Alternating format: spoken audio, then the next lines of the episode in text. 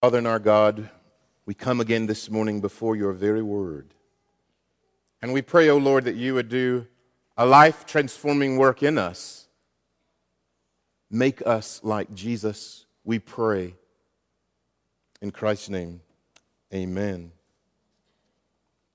I titled this message today, Life Giving Words. Life Giving Words. David Galetta talked to us last week about the people, the Samaritans, coming to faith in the Lord Jesus. And he talked to us about the seriousness of believing in Christ and what the gospel is really all about. Where our context for today, as we go a little further, is Jesus has been with the Samaritans for several days, ministering and teaching among them. And now Jesus again enters into Galilee. Now, there are, are, four things that we're going to look through today.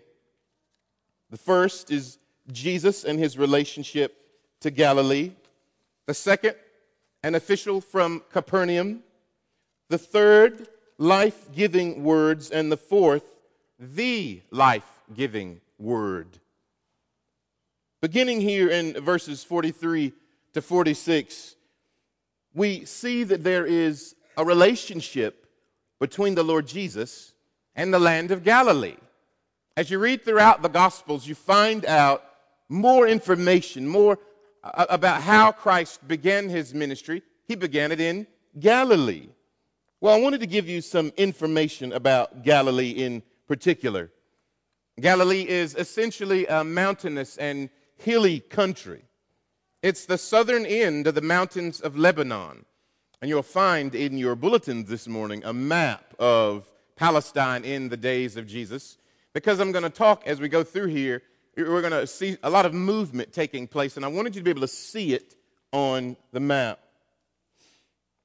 Well, during the time of Christ, this was a, a dense and prosperous area.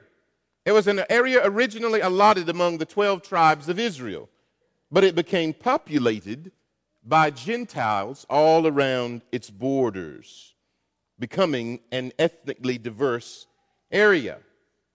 Galilee was a Jewish settlement then with uh, Gentiles all around. Now, as I said, there's a relationship between Jesus and the land of Galilee. Well, Nazareth is in Galilee. Nazareth is the place that Christ called home, it's the place where he was raised. And as you're reading through John chapter 4, verses 43 to 54, particularly in verse 44, John, I, I, as, I was, as I was studying for this, I saw that different commentators uh, speculated on why John says uh, what he says about his homeland without referencing Nazareth. And I thought, well, I think John is referencing Nazareth without, without even using the name of the town. For he says, For Jesus himself had testified that a prophet has no honor in his own hometown. Well, Nazareth is his own hometown. I think the Gospel of Luke sheds some light on why John brings this up also. Luke 4, verses 22 to 24 reads, And all spoke well of him and marveled at the gracious words that were coming from his mouth. And they said, Is not this Joseph's son? And Jesus said to them, Doubtless you will quote to me this proverb Physician, heal yourself. What we have heard you did at Capernaum, do here in your hometown as well. And Jesus said, Truly I say to you, no prophet is acceptable in his hometown. Now, that's just a little background information. And, if you read on in that passage, you'll see where they took him out to the edge of the city and they wanted to kill him, but he passed through. Well, Jesus comes to Galilee. He's been down in Judea and the southern country.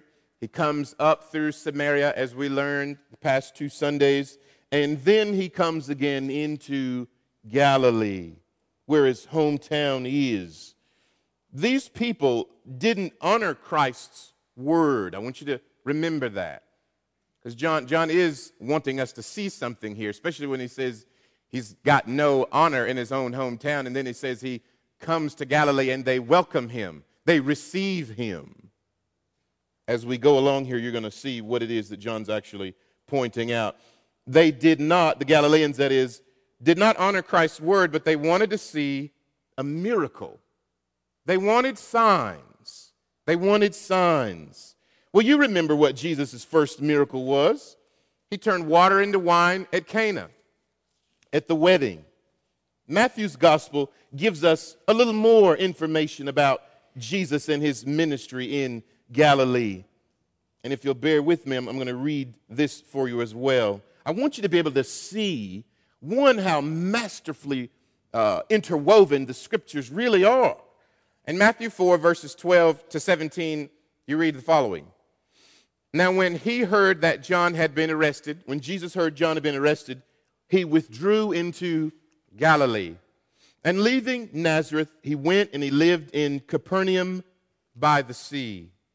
Now, this is still background about Galilee. In the territory of Zebulun and Naphtali, which were tribes of Israel, so that what was spoken by the prophet Isaiah might be fulfilled the land of Zebulun and the land of Naphtali, the way of the sea, beyond the Jordan, Galilee of the Gentiles. The people dwelling in darkness have seen a great light, and for those dwelling in the region and shadow of death, on them a light has dawned. From that time, Jesus began to preach, Repent, for the kingdom of heaven is at hand. What's significant here is I want you to see that Jesus' worldwide ministry begins at Galilee. Jesus' worldwide ministry begins in Galilee. John and the other gospel writers, they show how active Jesus was in Galilee and in the surrounding regions, Judea, Samaria, the numerous towns in Galilee, so much so that Matthew says Christ's fame spread throughout all Syria. Syria was a Gentile region north of Galilee. Well, John gives us more details about the Galileans. He says they welcomed Jesus, they received Jesus, they witnessed everything that Jesus did at the Passover feast in Jerusalem. They were present there. A lot of Galileans were at the Passover feast and they see Jesus doing different things. Well, what exactly did Jesus do at the feast? In John chapter 2, Kurt preached to us and he told us that Christ purged the temple of those who were buying and selling animals. He talked with the Jews of destroying the temple of which he meant his body.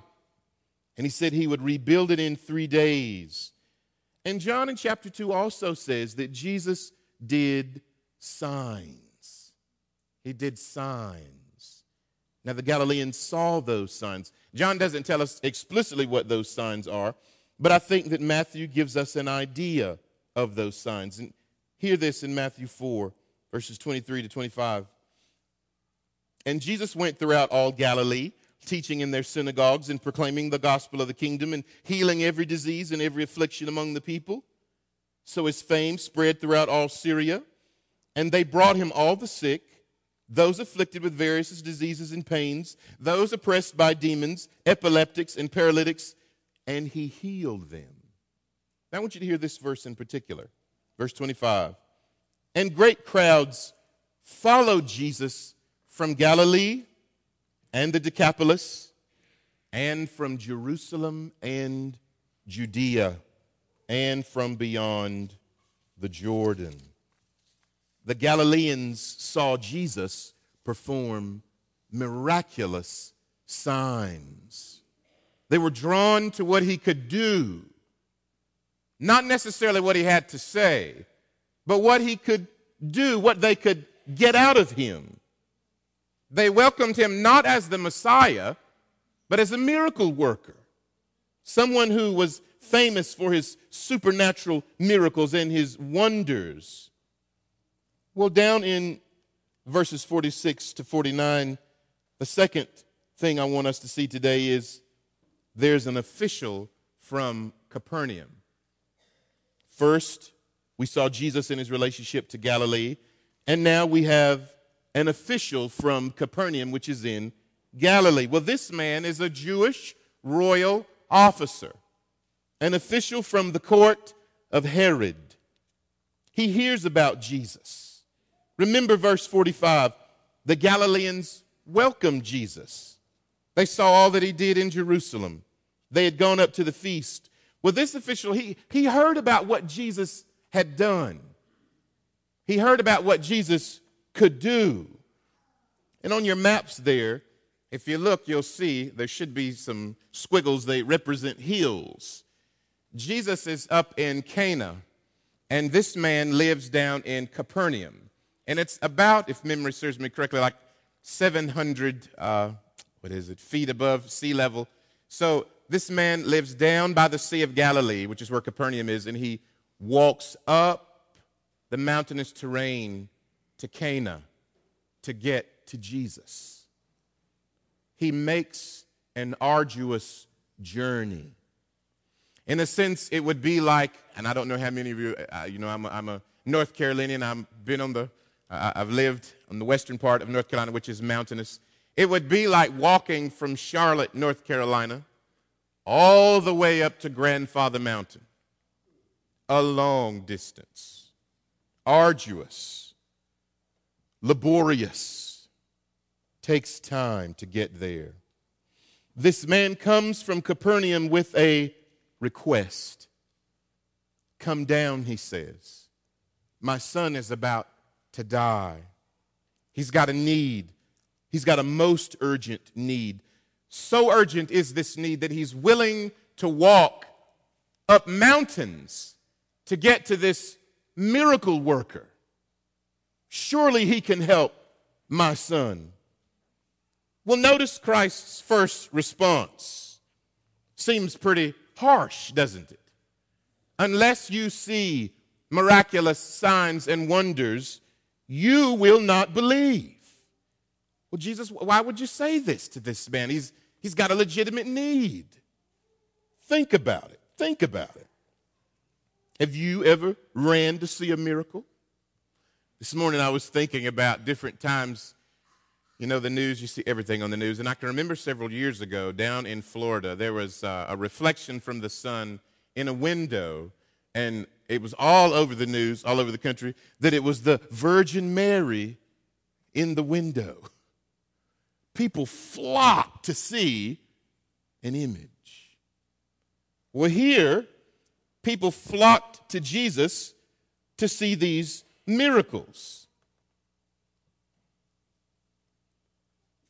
in the Greek, and you don't know this unless your Bible makes a notation of it, when he says you, he has a wider audience in view.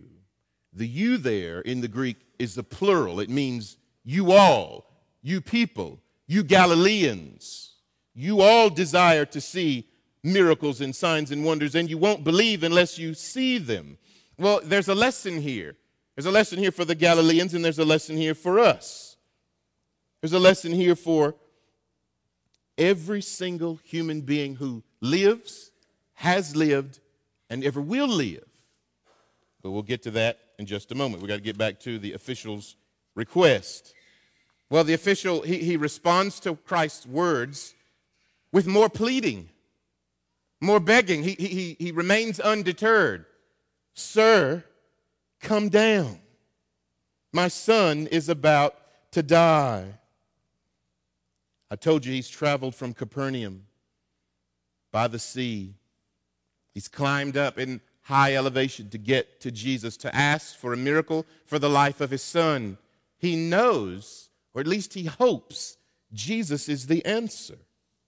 In what the official says to Jesus here uh, in his second response to him, he says, Sir, come down before my child dies. Earlier, he said his son. But here in the Greek text and in the English, it represents by the word child, he uses a different word. He uses a word representing affection.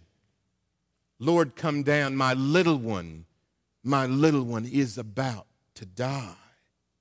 Jesus, you are my only hope. Without you, he, he has no hope. Please, please, please come down and help him. That's the cry of his heart in this particular situation. And how does Jesus respond this time?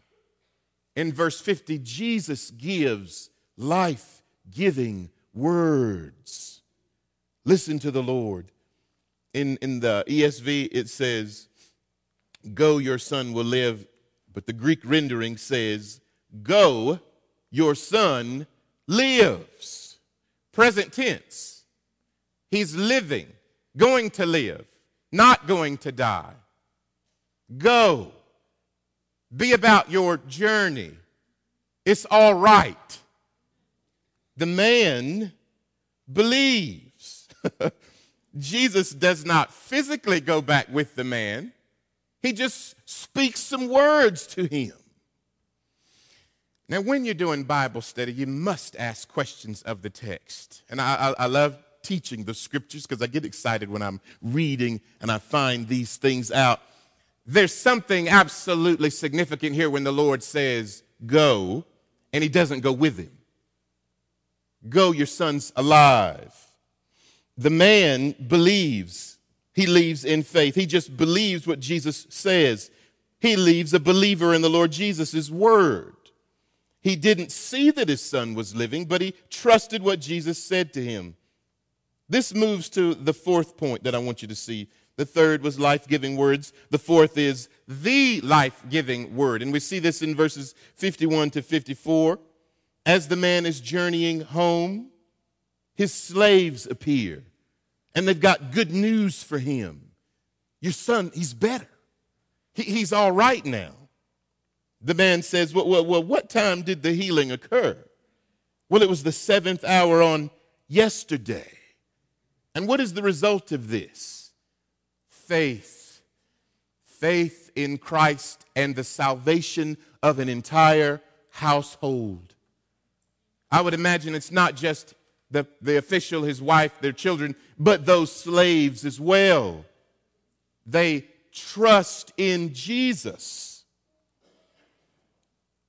John reiterates that the official truly believed and his household believed, which you got to think about well, how, how did they believe? What, what occurred?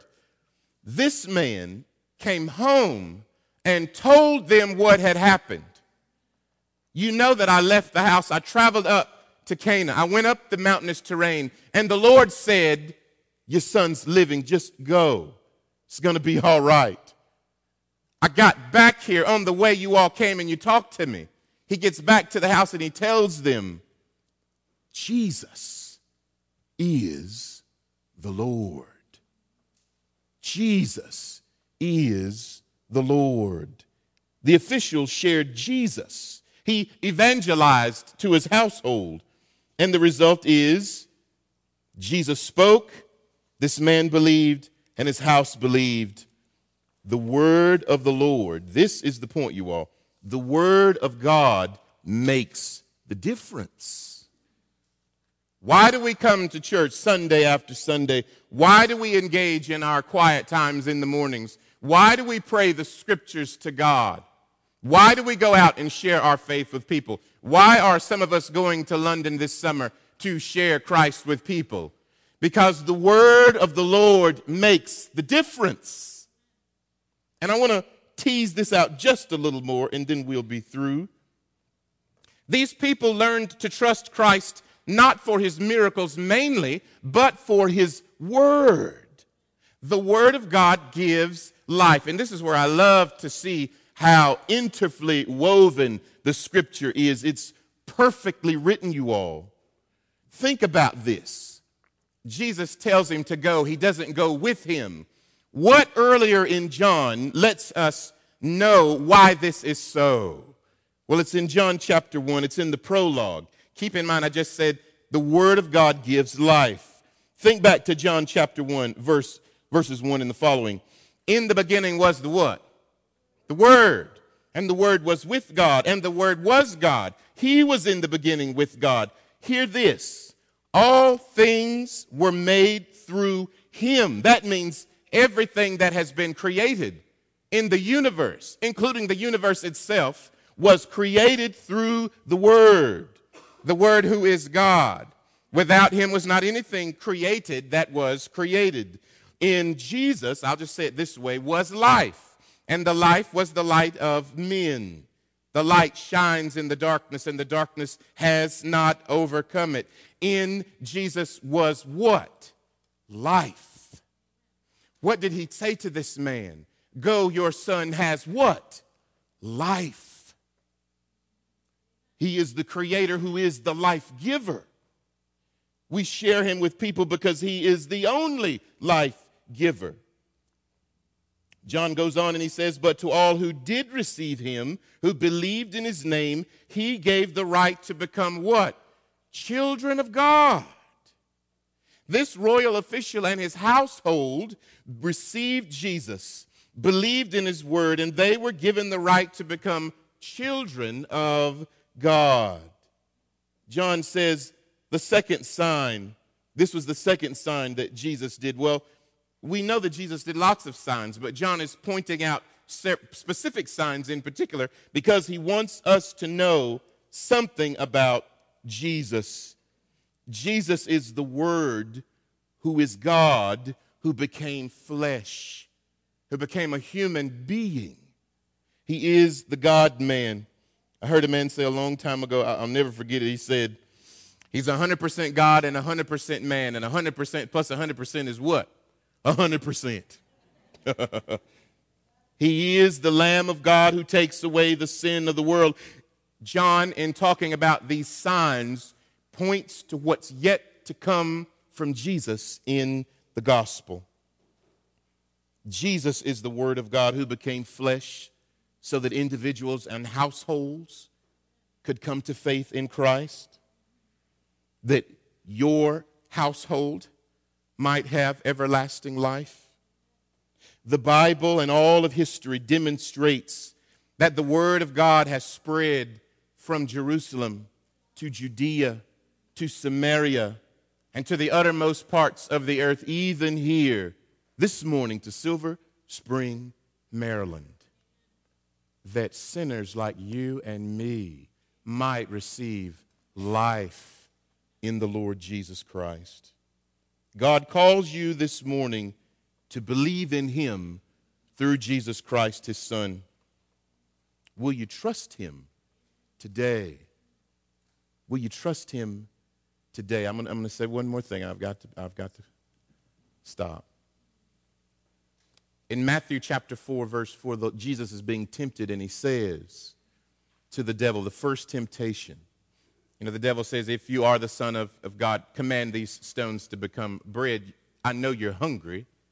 And the Lord says, Man shall not live. I guess, let me say it this way the God man says, Man shall not live by, word, by, by bread alone, but by every word that proceeds from the mouth of God. Jesus is the very word in the beginning who speaks, Let there be light the same one who became flesh and said to this official, Go, your son lives. The, the Lord, our Creator, says that we subsist, we exist because of His very word. Will we trust Him today? God's word is enough. Let us pray together. Our Father and our God, we thank you for your word. We thank you for condescending to sinners and speaking to us. Your word says, For everyone who calls on the name of the Lord will be saved. How then will they call on him in whom they've not believed? How are they going to believe in him in whom they've never heard? How are they going to hear without someone preaching? Thank you for the opportunity to preach your word. Father, we beg you to make us different, set us apart according to your word. Sanctify us in your truth. Your word is truth. You are the one who tells us what reality is all about and to be about. Transform us, we pray. Mold us evermore into the image of Christ, O Lord. Keep us from darkness. Allow us, O God, to be light, that those in darkness might see and know that Christ is real. We pray this in Jesus' name. Amen.